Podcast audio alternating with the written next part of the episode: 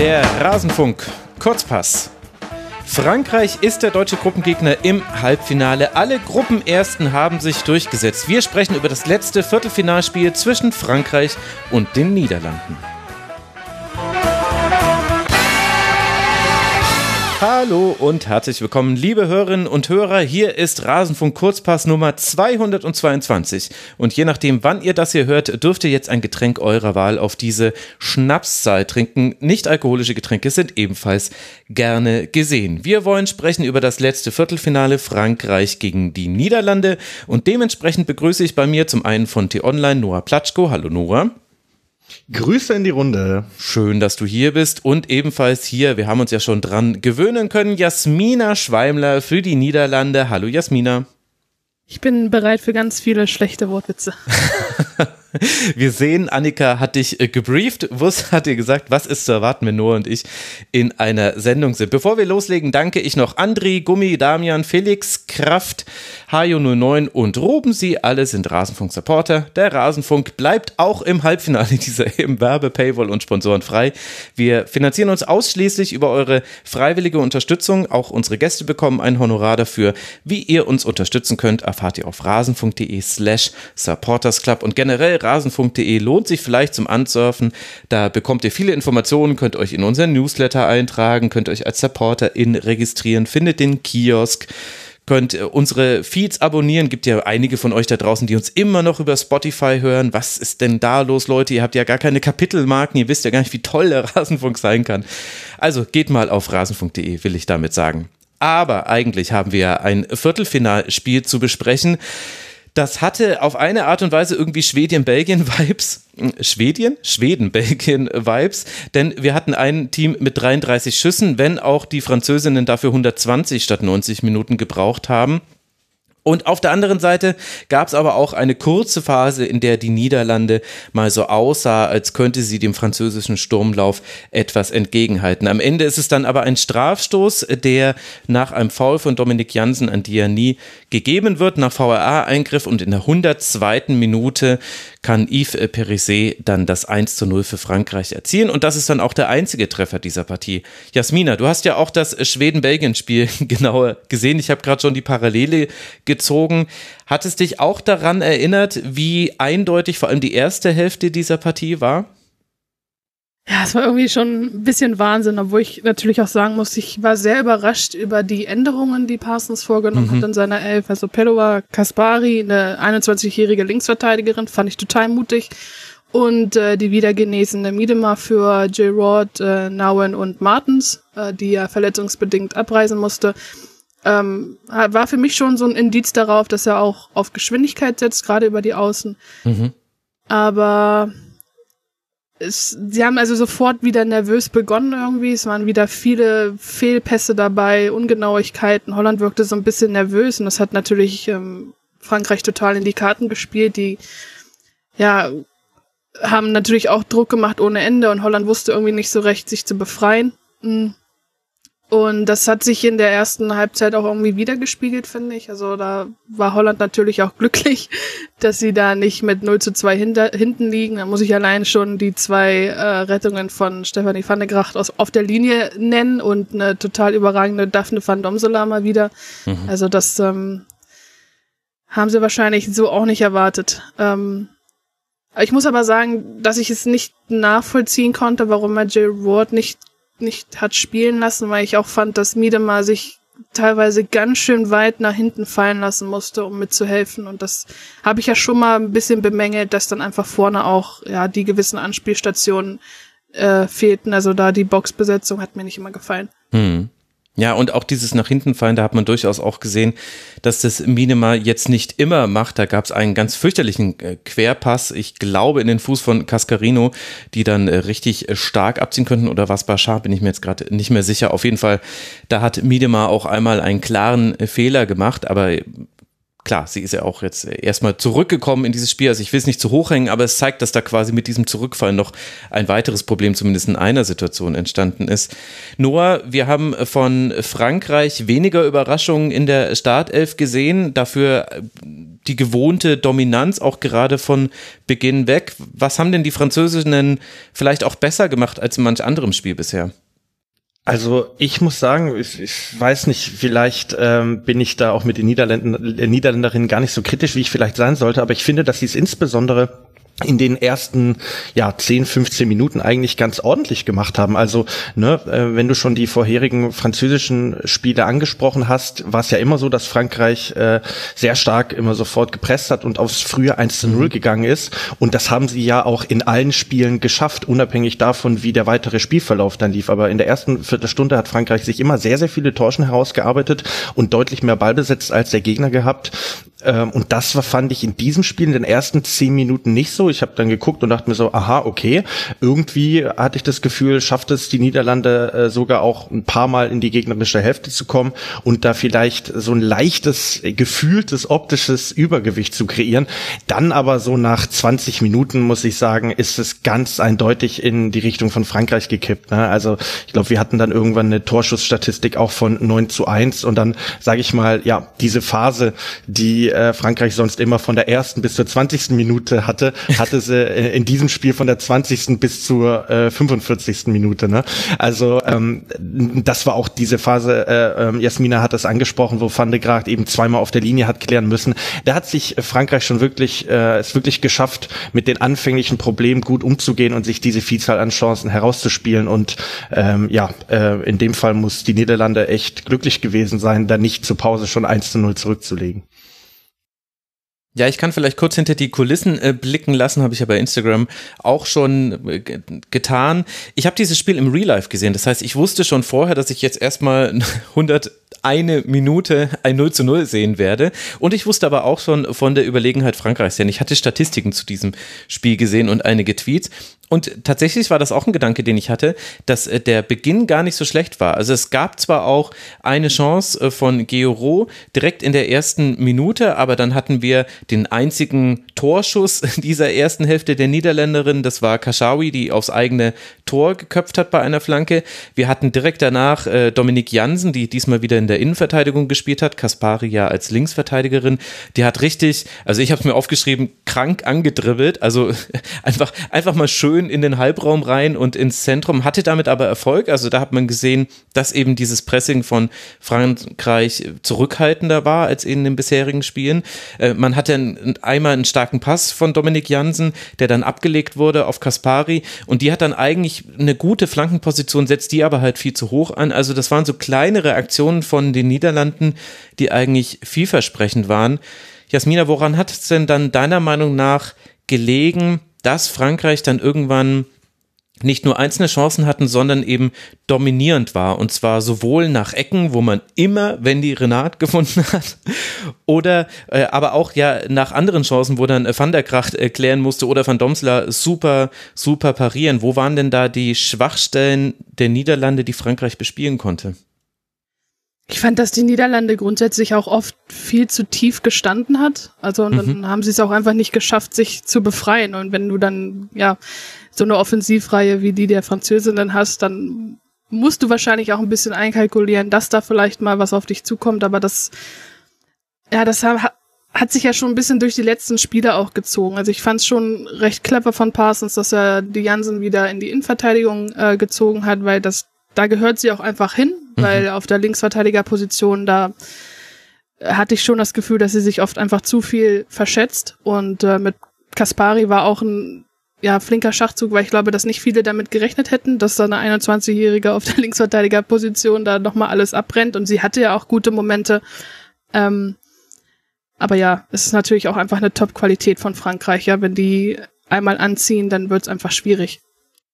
Ja, also ähm, Ich muss auch sagen, äh, Frankreich hat sehr viel Betrieb auch über links gemacht. Ich hatte mir dann auch irgendwann angeguckt, ja, wie denn eigentlich so die äh, Ballkontakte der einzelnen Spielerinnen sind. Und ich glaube, äh, Cascarino hatte auf links irgendwie fast doppelt so viele wie ähm, ja äh, die äh, jetzt nicht wie Diani auf der rechten Seite, aber wie beispielsweise Bilbo oder Guerrero. Also du hast gemerkt, mhm. Frankreich versucht da wirklich sehr viel über links, auch in dem ne, das klassische Zusammenspiel mit Kashouai, die dann eben hinterläuft auf die Grundlinie und ähm, Renard mit ihren Diagonalbällen auf Außen. Also das, das, das gleiche Muster, das wir äh, ja sonst auch davor gesehen haben.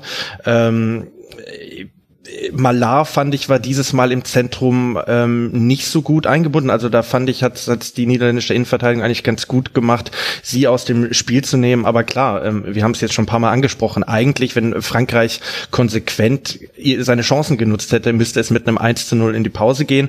Und um jetzt vielleicht so den den den Sprung auch schon in die zweite Hälfte zu gehen, ich finde, dann hat eine Phase begonnen, die wir ähm, von Frankreich ebenfalls schon ähm, öfter gesehen haben. Also dass sie die ersten ersten 15 Minuten im zweiten Durchgang so ein bisschen verpennt haben, also sich selbst so ein bisschen äh, einschläfern haben lassen. Ähm, wie gesagt, Bilbo und Guerrero fand ich waren ähm, nicht so richtig im Spiel, hatten nicht so viele Spielanteile und konnten ihre Qualitäten ausspielen. Vielleicht kannst du da, äh, Jasmina, vielleicht noch was dazu sagen, woran das äh, vielleicht äh, lag auf, aufgrund der ähm, ja, sage ich mal, Qualitäten der Niederländerin. Ähm, und dann gab es eine personelle Veränderung, über die wir sicherlich noch sprechen werden, die dann dazu geführt hat, dass Frankreich wieder ein bisschen mehr Schwung bekommen hat. Mm, sehr schön. Ich sehe schon, je länger man den Noah hier im Rasenfunk dabei hat, desto mehr ersetzt er mich. Also in Zukunft, in Zukunft mute ich mich einfach am Anfang und er moderiert das hier durch. Ja, Jasmina, Max, dann. Max Jakob Lost. ja. Oh, oh, oh. Ah, ja, ja, ja, ja. Vier von zehn. Jasmina. Ja, ich, ich fand das schon ziemlich überraschend, dass, dass Frankreich dann auch zu Beginn der zweiten Halbzeit so eine passive Phase hatte irgendwie. Ähm, aber da muss man natürlich auch sagen, dann hat Parsons endlich Gilroyd ge gebracht und ich fand mhm. schon, dass das äh, das Spiel noch mal ein bisschen verändert hat. Also Miedemann musste sich nicht mehr so viel fallen lassen. Das war ein gutes Zusammenspiel, weil habe ich ja auch schon oft gesagt, dass Gilroyd, die war ja wieder überall zu finden, die war sogar mal auf der sechster Position, hat mitgeholfen, sollte dann auch immer Renard decken, was nicht immer geklappt hat, aber das äh, fand ich schon, hat ähm, nochmal ordentlich Schwung gegeben, weil Behrenstein, die war für mich auch so ein bisschen die hat kein gutes Spiel gemacht. Also ich fand nicht, dass sie wirklich drin war. Sie hatte jetzt keine Aktion, wo ich mich erinnere, wo ich sage, top. Es wundert ähm, mich überhaupt, dass du jetzt nicht gesagt hast, sie hatte keine Aktion, an die ich mich erinnere, weil sie hat nur sechs Pässe gespielt, hatte nur 15 Ballkontakte. Also abgemeldet ist, glaube ich, so das genau, also, der Begriff, und, und den man dann verwendet. Deswegen habe ich das auch nicht verstanden, warum er Jill nicht, nicht von Beginn an gebracht hat. Also sie kann ja auch den rechten Flügel bespielen und dann nach innen ziehen, nach hinten ziehen. Also Jill ist ja wirklich, habe ich ja schon gesagt, so ein Freigeist. Und das hat wirklich nochmal das Spiel verändert. Sie waren mutiger, sie hatten mehr Griff und da hat es mich viel eher gewundert, warum Frankreich plötzlich so, so eine passive, defensive Phase hatte. Also das, ja, ja, ich meine, die Aufstellung von Parsons, äh, die schrie ja quasi Konterfußball. Also du hast es ja auch schon mit Kaspari angesprochen, äh, dass, äh, genau. dass man da Geschwindigkeit hat. Und Bernstein kann man ja auch so verstehen. Mit Geschwindigkeit über die Flügel kommen, auch Pelova ergibt unter diesem Aspekt Sinn. Jetzt haben wir aber halt diese Kontersituation nie gesehen. Also ich kann in der ersten Halbzeit kann ich mich an keine einzige erinnern, die funktioniert hat, weil das Übergangsspiel halt überhaupt nicht vorhanden war. Und da hätte halt Jill Roth, und das hat sie dann in der zweiten Hälfte auch gezeigt, die hätte halt eine Anspielstation sein können neben Miedemar. Dann hätte nicht Miedemar sich fallen lassen müssen, sondern Roth hätte das auch übernehmen können und dann eben die anderen beiden schicken. Und ich bin mir nicht genau. ganz sicher, ob Parsons da sich nicht auch einfach ein bisschen verkalkuliert hat. Also ich verstehe den grundsätzlichen Ansatz, Ansatz, aber ich fand es jetzt auch nicht so komplett überraschend, dass äh, Grunen, Van de Donk und Spitze jetzt nicht die Zeit hatten, da die Weltklasse-Pässe zu spielen, weil die immer sofort unter Druck standen. Genau, das hat man auch ganz oft gesehen, dass selbst wenn sie dann Ballbesitz hatten, äh, Ballbesitzphasen im Zentrum oder so, dass sie da irgendwie auch wenig Ideen hatten, weil auch wenig Raum war teilweise. Mhm. Und ähm, ja, da ist dann so eine Jill Roth auch einfach Gold wert, weil sie sich auch super zwischen den Linien bewegen kann. Sie kann gut antizipieren, sie kann auch ne, Lücken reißen. Also das hätte wahrscheinlich äh, auch Miedemar sehr geholfen. Also muss ich generell sagen, dass ich nicht verstanden, also ich verstehe, warum er auf Miedemar setzt in so einem Spiel. Na klar, sie ist eine absolute Top-Stürmerin, ähm, aber ich hätte sie wahrscheinlich schon ein bisschen früher dann auch runtergenommen. Wie gesagt, sie war ja, glaube ich, sieben oder acht Tage bettlägerig mit Corona mhm. ähm, und, und steht dann gleich 120 Minuten auf dem Platz. Das habe ich nicht verstanden. Da hätte ich viel früher nochmal einen neuen Akzent gesetzt, vielleicht noch ein bisschen mehr Tempo und Dynamik reinbringen. Aber gut, ähm, ja, hoffen wir auch einfach, dass das auch gesundheitlich. Also sie wurde natürlich überprüft und so weiter. Ich will da jetzt nichts äh, suggerieren, aber es ist schon nach einer Corona-Infektion 120 Minuten Leistungssport auf höchstem Level. Ich hoffte einfach, dass, äh, dass es auch wirklich dann äh, gesundheitlich im Nachgang auch eine gute Entscheidung war. Noah. Ja, ich fand, dass eine Statistik eigentlich sehr gut offenbart hat, äh, wie harmlos äh, die Niederlande in der Offensive war. Und zwar habe ich mal nachgeguckt, Frankreich hat das erste Foul äh, in der 44. Äh, Minute gespielt. Ich glaube, das war Guerrero an, an Berenstein, wo dann kurz vor der Pause ein harmloser Freistoß kam. Aber das mhm. war's. Also Frankreich musste überhaupt nicht so richtig äh, in der Defensive in die Zweikämpfe gehen und äh, die Niederlande hat sie da auch gar nicht gefordert. Das wurde dann ein, ein bisschen anders in einem zweiten Durchgang, aber auch nicht äh, so wirklich, dass du große Sorge haben musstest, dass äh, Frankreich davor Probleme gestellt wird. Auch wieder eine meiner Lieblingsstatistiken, ne? Große Torchancen. Wie viele große Torchancen habt ihr von den Niederlanden gesehen? Ich eigentlich über 120 Minuten keine. Mhm. Vielleicht die Volleyabnahme von Miedema, wenn man da nicht mit einberechnet, welche Körperstellung sie hat bei der Ecke. Das war in dieser guten ja. Phase zu Beginn der zweiten Hälfte, aber da muss man schon, also die Statistikanbieter, die haben das nicht als Großchance gezählt. Da stehen 4 zu 0 Großchancen zugunsten mhm. der Französinnen. Und eine Statistik, die alles, was wir jetzt gesagt haben, nochmal ganz gut unterstreicht, also eben die fehlende Kreativität im Mittelfeld und aber auch die Probleme der Niederlande überhaupt mal in die Offensive zu kommen. Diejenige Spielerin mit den meisten Pässen ins Angriffsdrittel auf Seiten der Niederlande war Dominik Janssen mit 13 Pässen. Keine Grunen, keine Van de Donk, keine Spize. Ich glaube sogar zusammengenommen haben die gerade mal 14 Pässe ins Angriffsdrittel gespielt oder 15. Wahnsinn. Also es ist wirklich, äh, das unterstreicht nochmal das alles, was wir beschrieben haben. Und dennoch gab es eben dann diese Phase, in der Frankreich vor allem nach Ecken auch durchaus seine Probleme hatte. Noah, du hast es äh, schon angekündigt, ein Wechsel hat dann da einen Umschwung gebracht. Vielleicht ist, sprechen wir hier also auch wieder von einem Spiel, das zwar schon eindeutig zugunsten der Französin lief, aber wo vielleicht die Impulse vor der Bank, von der Bank auch den Unterschied letztlich zwischen beiden Teams gemacht haben. Selma Bashar kam in der 62. Minute. Was hat sie verändert?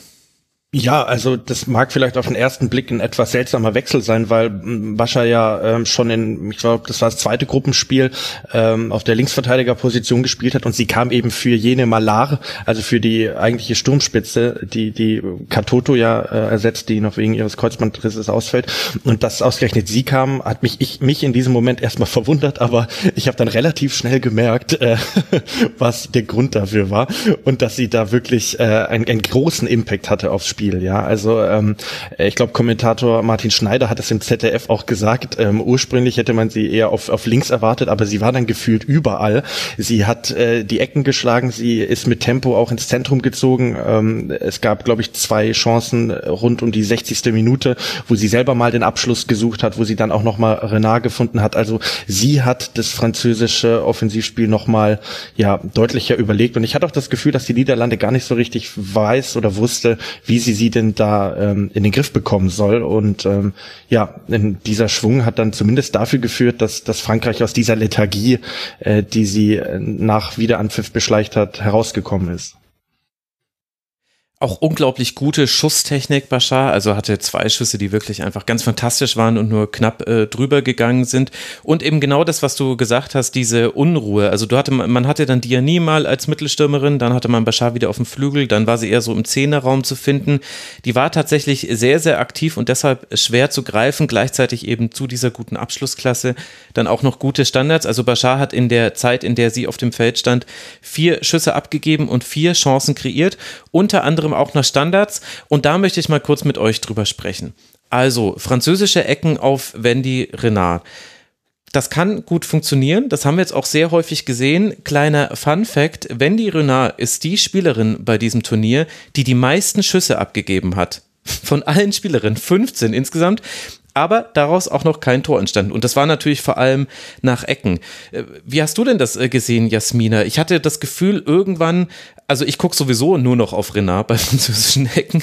Äh, kann, das, kann man das nicht auch vielleicht kritisch sehen, dass jede Ecke auf sie geschlagen wird, auch wenn sie wirklich häufig zum Kopfball kommt? Also ich will jetzt nicht so tun, als hätte sie keine Chance gehabt. Sie hat ja auch diese, diese eine Chance in der 93. Minute, also quasi noch der regulären Spielzeit, wo dann wieder äh, Van Domsler so gut klärt, also da ist Renard alles aus dem Gesicht gefallen, wo sich auch gedacht hat, also come on, was soll denn das jetzt? Aber Max, ich wollte gerade sagen, wenn dieser Ball reingeht, dann äh, hättest du diese Frage jetzt nicht gestellt, oder? Ja, ja, ja, jein. Also ich weiß es nicht. Ich meine, wie gesagt, klar, es kann ja funktionieren, aber es ist doch auch, also es ist ja nicht so, dass sie die einzige Französin wäre, die gutes Kopfballspiel hätte. Das ist das, was mich so komplett äh, ja, verwundert hat. Und die viele der Ecken kommen ja dann auch in den Rückraum des Strafraums. Auch da ist zwar diese Kopfballchance in der 93. Minute entstanden, aber also ich, ich hatte das Gefühl, die Niederländerinnen haben sich auch total wohl damit gefühlt, dass sie wussten, naja, wir können jetzt, zum Teil waren es drei Spielerinnen gegen Wendy Renard und deswegen konnte sie halt dann nicht kontrolliert köpfen. Wie hast du es denn gesehen, Jasmina? Ja, also ist schon ein bisschen berechenbar dann, ne? weil jeder damit rechnet, dass die Bälle eh auf Renard kommen. Also der Kommentator auf ZDF hat auch immer gesagt, ja, Wendy Renard wieder mit nach vorne. ähm, das kann na, natürlich kann's, kann man es vielleicht kritisch sehen, weil wie gesagt, das ist einfach ähm, berechenbar, wenn man damit rechnet. Aber gleichzeitig ähm, kommt sie ja trotzdem immer noch zum Kopfball und es wird gefährlich. Und ähm, ich hatte das ja schon mal angesprochen, als Jill Roth dann reinkam, hat man schon gemerkt bei Standards, dass sie auch darauf angesetzt war, wenn die Renard da zu kontrollieren, aber es ist ja auch einfach teilweise gar nicht gelungen. Also mhm. Ich persönlich äh, verbinde halt auch so mit Wendy diese Standards und wie gefährlich sie ist, weil ich habe ja auch schon viele Spiele von ihr begleitet jetzt gegen den VfL Wolfsburg und ich weiß, wie schmerzhaft das sein kann. Ja, das haben schon viele Gegner tatsächlich erlebt. Also äh, Noah hat natürlich recht. Wenn sie das 1 zu 0 macht, dann ist äh, das Narrativ, dass ich sage, Mensch, jede Ecke ging auf Renat und dann hat es geklappt und die Niederlande haben es nicht geschafft, das zu verteidigen. Wie doof ist das denn? Also hast, hast du schon recht, Noah, mich da so ein bisschen einzunorden. es ist mir aber halt aufgefallen, weil ich auch ja. das Gefühl habe, in dieser, an diesem Punkt verkauft sich Frankreich fast ein bisschen unter Wert. Also viel von dem Spiel der Französinnen hat damit zu tun, dass sie Dinge einfach schneller ausführen als viele andere. Also ich finde gerade das Passspiel hat einen ganz anderen Zug bei Frankreich. Verlagerungen spielen sie viel schneller als andere Teams. Sie spielen viel äh, besser vorbereitete diagonale Bälle. Das macht dann übrigens auch oft Renard, hast du ja auch schon vorhin angesprochen. Sie haben tolle Dribblerinnen, sie haben eine gute Rückraumbesetzung. Also alles aus dem laufenden Spiel heraus, äh, da, da sind quasi alle Elemente mit dabei. Da kann sich Deutschland warm anziehen, das wird sehr interessant werden im Halbfinale. Yes. Ja, ja, ja, und ich meine, du sprichst Deutschland an. Ich meine, auch Deutschland versucht ja äh, früh drauf zu gehen. Das hat man ja bei diesem mhm. Turnier auch schon zu Genüge gesehen. Also ich bin da wirklich gespannt, ob es möglicherweise äh, ein Team gibt, das sich da vielleicht komplett verkalkuliert und ob möglicherweise die französische individuelle Klasse nochmal irgendwie den einen Tick höher ist als äh, die der deutschen Mannschaft, was dann vielleicht dazu führt, dass Frankreich dann auch mal seine Chance nutzt und dann da früh in Führung geht. Aber das ist jetzt alles äh, spekulativ. Ich möchte aber noch einen Satz zum Thema Ecken sagen, weil es mir gerade einfiel. Äh, ähm, Frankreich hat tatsächlich äh, im Vorfeld dieser Euro ein Testspiel gegen Kamerun bestritten und äh, Ule Matassar, die in diesem Spiel eingewechselt wurde, hat er tatsächlich äh, zwei Tore per Kopf nach Ecke geschossen. Heißt, es ist nicht nur äh, Renard, die äh, gut köpfen kann. Äh, du, ja, hast es, du hast es gesagt, ja, du hast es gesagt, aber sie sind auch über andere Varianten auf andere Spielerinnen erfolgreich so. Vielleicht, vielleicht werden wir das ja dann auch im Halbfinale sehen. Die Deutschen werden sich vermutlich hoffen, dass nicht, weil dann können sie nämlich auch einfach Hegerin und Hendrich gegen Renard stellen. Vielleicht hat man dann halbwegs eine Chance, das zu verteidigen. Aber und, und am ja. Ende macht eh Alex Pop das Tor. ja. Genau. Jetzt mal abwarten. Hast du nicht gesagt, die Französinnen werden Europameister? Äh, das habe ich gesagt, ja. Naja, also gut, wir werden es ja sehen. Aber jetzt lassen wir erstmal nochmal kurz bei diesem Viertelfinale bleiben. Also wir haben dann, äh, um in der, in der Chronologie des Spiels zu bleiben, wir haben dann eine, eine Verlängerung, die durch tolle Aktionen wieder von, Dom, von Domsler erzwungen wird und die dann letztlich in einem in einer Strafstoßentscheidung entschieden wird. Vielleicht reden wir erst über die und dann sollten wir kurz über Van Domsla, glaube ich, noch einen kurzen Moment vorbei. Dominik Jansen kommt zu spät bei einem Steckpass auf Diani. Sie grätscht sie um, äh, ohne den Ball zu treffen. Ivana Martincic, die Schiedsrichterin, hat das äh, auf dem Feld noch falsch bewertet. Der VRR greift ein, sie schaut es sich an und gibt dann, ich denke, Jasmina korrekterweise Strafstoß, der dann auch verwandelt wird von Perissi. Genau, also gibt's für mich auch keine zwei Meinungen. Da muss Dominique äh, sich an die Nase fassen, dass, obwohl ich da so ein bisschen zwiegespalten bin, weil entweder äh, fasst sie den Mut und versucht das Foul oder sie ist durch mhm. und ähm, man muss auf Van Domsela vertrauen. Deswegen ähm, ja, war einfach unglücklich, ja. Und Van Domsela hatte dann ja sogar noch die Richtung geahnt, war, glaube ich, sogar noch mit seinen Fingerspitzen dran. Das ist dann einfach auch. Klar. Das ist dann auch einfach schade, ne? Also, der hat ja wieder ein Wahnsinnsspiel gemacht. Ich glaube, sie hatte insgesamt das komplette Spiel über zehn Paraden. Elf waren sogar. Elf sogar und äh, damit sogar mehr als die französische Torfrau im ganzen Turnier. Ich hatte, ich hatte das noch gelesen vorhin, wo ich mir dachte, wow. Und wie gesagt, ähm, ich kann es gar nicht oft genug, genug betonen, das war einfach erst ihr fünftes Länderspiel. Sie hat 80 Prozent ihrer kompletten Länderspiel bei dieser Europameisterschaft absolviert. Also wenn da jemand das Turnier wirklich für gute Eigenwerbung genutzt hat, dann auf jeden Fall Daphne van Domsena. Ja, ich glaube, das kann man so stehen lassen. Noah?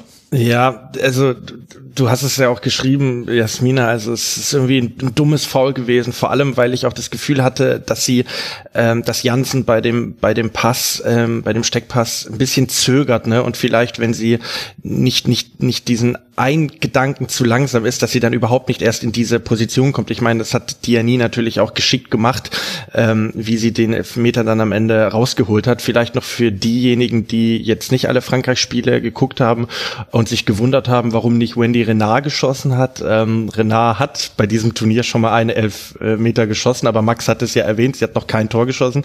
Äh, sie hat nämlich verschossen ähm, gegen Belgien war das, glaube ich, und mhm. dementsprechend hat dann Eve Perissé eben äh, den Strafstoß verwandelt. Ich möchte aber jetzt äh, bei dieser Aktion auch nochmal ähm, den, den Pass und den Impact von Clara Matteo loben. Ja. Ähm, also die kam ja kurz vor Ablauf der regulären Spielzeit für Gejoro und ähm, da merkt man eben auch diese Breite im Kader, dass eben Corinne Diacre mit Bacher und äh, Matteo zwei Spielerinnen bringt, die dann auch wieder den größten Impact hatten auf den weiteren Verlauf des Spiels. Und ähm, es war ein sensationeller äh, Steckpass mit dem Außenriss, also wirklich ein Genuss dieser Pass. Äh, das, das kann sonst äh, nur Julian Justwan spielen. Ich bin gerade im Julian Justwan-Hype, aber das ist eine andere Geschichte. SC Paderborn. Äh, mir ist Paderborn egal, aber den Namen wollte ich hier heute einmal unterbringen. Nein, also Clara Matteo, wirklich toller Pass ähm, und ähm, es war dann schon so ein bisschen so, dass ich dachte, äh, endlich, weil ähm, auch wenn es Phasen gab, in denen sich Frankreich schwer getan hat, alles andere als ein Sieg der Französinnen wäre diesem Spiel nicht gerecht geworden. Und ähm, mhm. ja, es wurde ja im Vorfeld auch viel drüber geredet. Ne? Frankreich äh, noch nie bei einer EM übers Viertelfinale hinausgekommen. Was macht das mit dieser Mannschaft? Ähm, ja, sie haben es am Ende eben gezeigt, okay, sie sind cool geblieben. Sie äh, haben die eine Großchance, die ihnen vom Punkt dann gegeben wurde, genutzt. Das war ja auch ein gut geschossener äh, Elfmeter. Ne? Jasmina hat es angesprochen. Ähm, die Aber habt ihr auch damit gerechnet, dass Van der Gracht sich noch dazwischen wirft? Also mich hat's fast gewundert. mich, hätte, mich hätte es nicht überrascht. Stimmt, ja, Holland zeitweise mit zwei Torhüterinnen. ja, ja, ja, stimmt. Ja, das ist komischerweise nicht passiert, aber nein. Also ähm, auch danach, nach diesem Treffer, ähm, ich erinnere mich an keine hochkarätige Aktion der Niederlande, die Frankreich nochmal stark in Bedrängnis gebracht hat. Und ähm, ja, freue mich, dass das auch belohnt wurde, weil, äh, sind wir ganz ehrlich, das, das wäre doch, es hätte ein Geschmäckle, wie man bei uns im Schwabenland sagt, wenn die Niederlande äh, sich da durchgesetzt hätte. ist auch so ein bisschen sinnbildlich für das äh, bisherige oder für das Turnier, das Holland gespielt hat. Also mhm. ich glaube, die Kaderbreite hat das qualitativ jetzt nicht so hergegeben, wie zum Beispiel bei Frankreich. Also der Holland-Kader ja auch gespickt mit vielen jungen Spielerinnen, Talenten, die jetzt diese Erfahrung noch nicht haben. Ähm, ja, hinten oft zu anfällig, vorne zu ideenlos manchmal. Das beschreibt es eigentlich ganz gut. Und da glaube ich, beginnt jetzt auch die Phase für Mark Parsons und äh, Holland jetzt allgemein, wo sie schauen müssen, ob eine Entwicklung erkennbar war zwischen mhm. diesem Zeitpunkt, wo Wiegmann aufgehört hat und Parsons übernommen hat, weil ich finde schon, dass es ähm, in gewisser Weise zwei Gesichter waren äh, im Vergleich zum letzten Turnier. Also da gibt's noch viel, viel Arbeit. Ja, vor allem, weil es ja auch genügend Anlässe gibt, darüber zu sprechen. Also wir haben nach dem letzten Kurzpass haben wir noch ein bisschen gesprochen, Jasmina. Da hast du mir erzählt von Äußerungen, die es gab gegenüber Mark Parsons, die ich persönlich gar nicht mitbekommen hatte von Jill Roth. Kannst du uns da noch mal kurz ins Boot holen, was, was dazu vernehmen war, jetzt rund um das Turnier und vor dem Turnier zum Teil auch schon, was dann vielleicht auch darauf hindeutet, dass es jetzt auch zwischen Spielerinnen und Trainer vielleicht nicht das aller, allerbeste Verhältnis ist? Also ich hatte jetzt nur die Jill Roth-Kommentare mitbekommen. Ähm, ich weiß gar nicht, nach welchem Gruppenspiel das genau war, aber da hat sie so ein bisschen Einblick gegeben, dass ähm, zu Beginn seine Ansprachen zu lange waren, dass die Spielerinnen dann so ein bisschen abdriften und sie auch und dass es da Gespräche gab, dass ja sie ein bisschen kürzer gehalten werden sollen und es wohl allgemein zwei unterschiedliche Fußballkulturen sind und auch die Fachbegriffe da manchmal äh, nicht verstanden wurden. Also das gibt schon ein bisschen Einblick, dass da ein Lernprozess äh, stattfindet zwischen der Mannschaft, aber auch bei Mark Parsons wahrscheinlich. Ähm, und ja, ähm, ich, ich glaube schon, also das hat auch hohe Wellen geschlagen in, in der niederländischen Presse. Da war auch von Rufmoor die, die Rede und dass die Autorität untergraben wird und unter Louis van Gaal wäre sie im Flieger nach Hause gesessen äh, danach. Also sie hat danach aber auch gesagt, das möchte ich auch ganz klar betonen, dass sie das nicht böse gemeint hat und eher so ein bisschen sarkastisch war und äh, es wurde dann auch gesagt, dass das geklärt ist und ne, alles gut. Ob es es wirklich besser macht, aber, aber gut, ich habe die Originalaussagen also, nicht gehört. Also ich möchte jetzt ihr, ihr nichts Böses unterstellen, ja, ja, ja, um Gottes okay. Willen. Ne? Mhm. Also ich gebe nur das wieder, was sie auch wirklich gesagt hat. Ähm, aber das kann natürlich auch für gewisse Spannungen sorgen. Also ich weiß nicht, wie es intern aussieht, aber vielleicht ich meine, wenn, wenn er wirklich zu lange Ansprachen hält und die Spielerinnen abdriften und so, vielleicht erreicht er seine Mannschaft dann doch nicht so, wie er hofft. Aber das ist natürlich alles nur Spekulation von mir, da möchte ich mich auch jetzt gar nicht so sehr dran beteiligen. Aber es hat einen kleinen Einblick gegeben, dass es ähm, wahrscheinlich zu Beginn ein bisschen holprig war.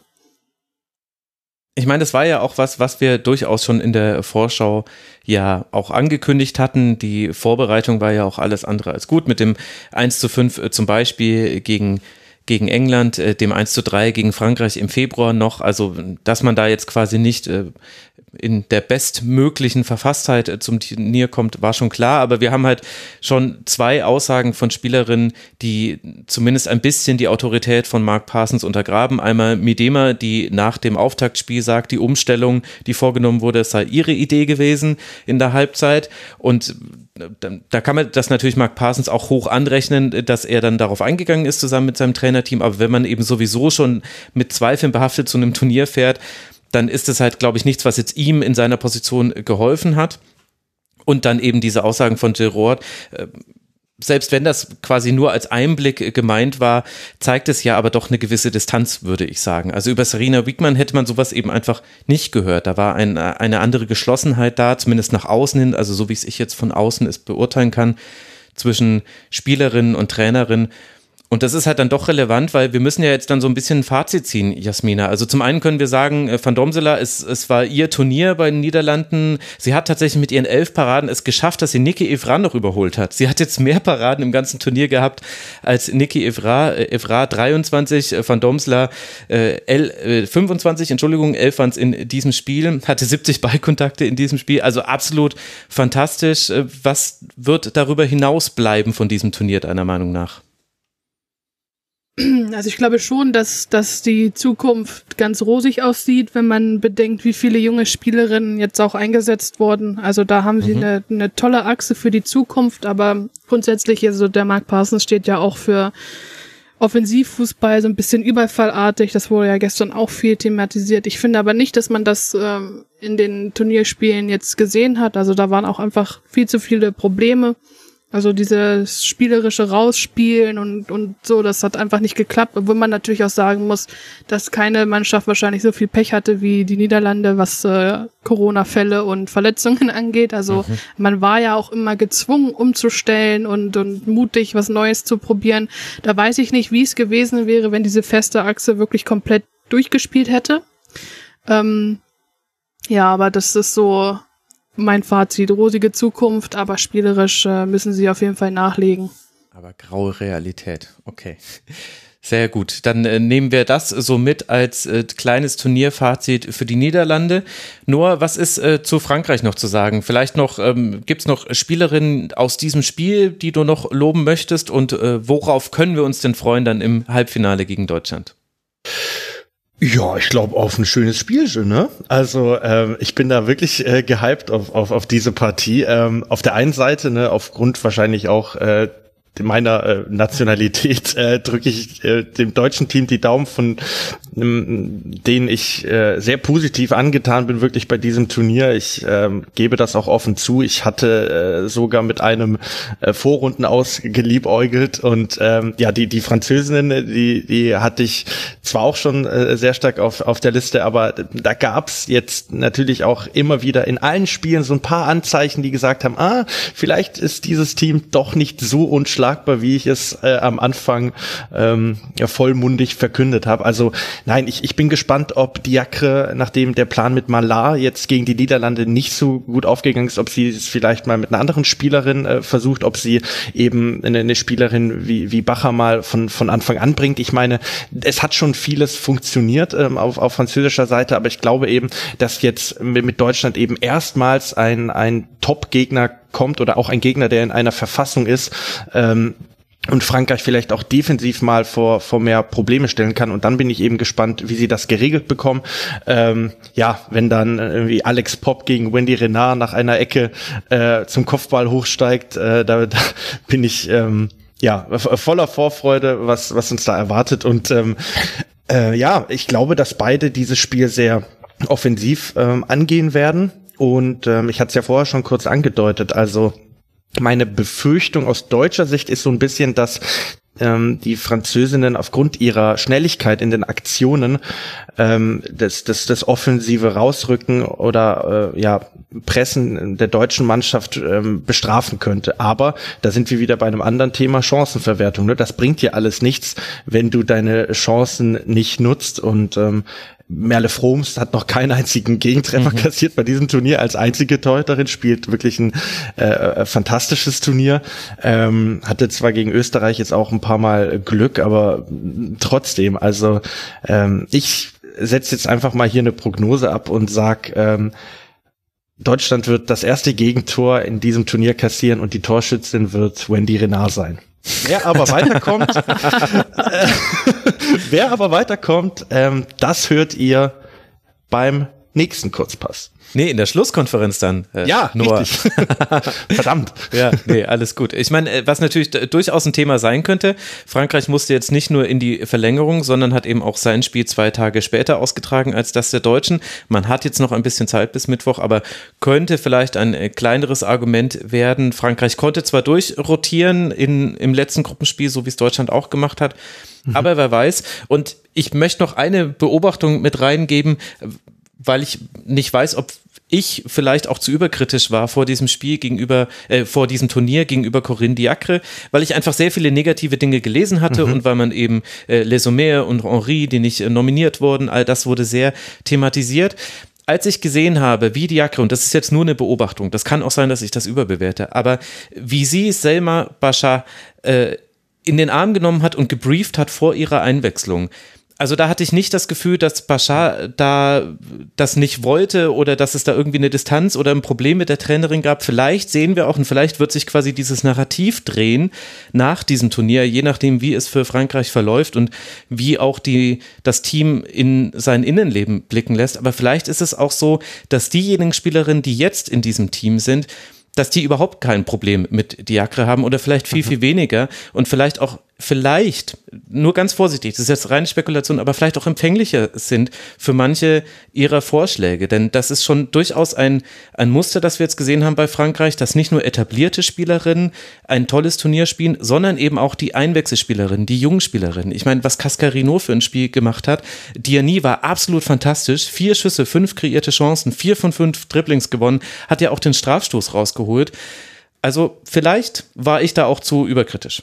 Ja, und man muss vielleicht auch dazu sagen, also ähm, auf der einen Seite, ähm, klar, ähm, wird ja immer wieder kolportiert, ne, dass die Jacke diesen etwas autoritären ähm, Führungsstil ähm, mit sich bringt, aber ähm, ich kann mir eben auch vorstellen, dass bei einer Henri und einer Le Sommer eben der Frust auch relativ groß war, da nicht berücksichtigt zu werden und ähm, diese Diskrepanzen mit Spielerinnen, die, die hatte die Jacke ja auch mit Wendy Renard, ne? also ähm, wenn ich jetzt richtig informiert bin, hat sie ihr ja temporär auch die Kapitänsbinde entzogen und ähm, genau. da haben die aber beide beiden ja auch eine Lösung gefunden. Und ähm, das zeigt ja auch, äh, würde ich jetzt mal behaupten, dass sie auch jemand ist, mit der man reden kann und die auch an ähm, lösungsorientierten Ansätzen ähm, interessiert ist. Und also natürlich, wenn es jetzt irgendwie in, in, in die Hose geht, was heißt in die Hose geht, Franka steht zum ersten Mal in der Geschichte im EM-Halbfinale. Ich glaube, das ist natürlich auch schon ein großer Erfolg für dieses Team, aber ähm, wenn sie den Titel holen, dann werden wieder alle sagen, sie hat alles richtig gemacht und ähm, auch so würde ich jetzt einfach mal behaupten, äh, ist da schon ein bisschen Last vielleicht auch von ihren Schultern auch gefallen, dass sie nicht ständig den blöden äh, Fragen der Journalistinnen und äh, Journalisten begegnen muss. Äh, wieso äh, klappt es denn nie mit einer Teilnahme oder mit einer Qualifikation über das Viertelfinale hinaus. Also ähm, ich freue mich einfach wahnsinnig auf Mittwoch. Sehr gut. Einfach ganz fantastisch, wie wir beide schon vorbereitet haben, dass wir dann nach dem Turniersieg der Französinnen komplett alles äh, verdrehen können, was wir vor dem Turnier gesagt haben. Wir haben uns beide schon quasi die Ausfahrt gebaut, um zu sagen, wir haben es immer schon gewusst und es war immer eine Option. Finde ich ganz fantastisch. Ihr zwei, ich danke euch sehr herzlich. Ich werde euch beide noch hier wiederhören und damit auch die Hörerinnen und Hörer. Ganz herzlichen Dank an Jasmina Schweimler, die Ed Jas Schweimler. Wir sprechen dann nach dem Halbfinale England gegen Schweden am Mittwochvormittag miteinander. Danke dir, liebe Jasmina. Danke euch auch. Hat mal wieder viel Spaß gemacht. Das war ganz so auch auf meiner Seite und ich werde dann auch Noah Platschko wieder hier begrüßen dürfen, dann in der Rasenfunk-Schlusskonferenz in der Nacht von Mittwoch auf Donnerstag. Wir hoffen mal auf keine Verlängerung, dann wird es nicht zu spät für uns alle. Dann werden wir nämlich über das Halbfinale Deutschland gegen Frankreich sprechen, das am 27. Juli in Milton Keynes stattfindet. Übrigens, die Französinnen müssen zum ersten Mal reisen, haben bisher alle ihre Spiele in Rotherham ausgetragen. Jetzt müssen sie mal nach Milton Keynes. Vielleicht wird das ja die entscheidende Luftveränderung, die dann den Deutschen Menschen den Vorteil gibt. Danke dir, lieber Noah, für deine Zeit. Ich danke euch und wie immer, danke, danke, danke sehr. Das fällt mir nicht schwer. Euer Kalle. Danke dir, lieber Noah, auch dass du da jetzt nicht noch irgendein Wortspiel untergebracht hast. Das finde ich bemerkenswert. Man merkt, äh, es ist ein, ein, langes Turnier für uns alle. Und auch für die Hörerinnen und Hörer. Aber ich hoffe, dass der Rasenfunk euch dennoch Spaß macht. Danke, dass ihr wieder eingeschaltet habt. Das war der Kurzpass 222. Morgen wird ebenfalls ein Kurzpass erscheinen. Da habe ich gesprochen mit Jana Lange über ihre Arbeit vor Ort als Berichterstatterin für den Sportinformationsdienst, über das deutsche Team. Wir haben auch generell über die Unterschiede zum Männerfußball gesprochen, über Sportjournalismus im Generellen generellen. Ich hoffe, sehr hörenswert. Könnt ihr dann morgen hören am Montag. Bis dahin bleibt gesund und macht's gut. Ciao.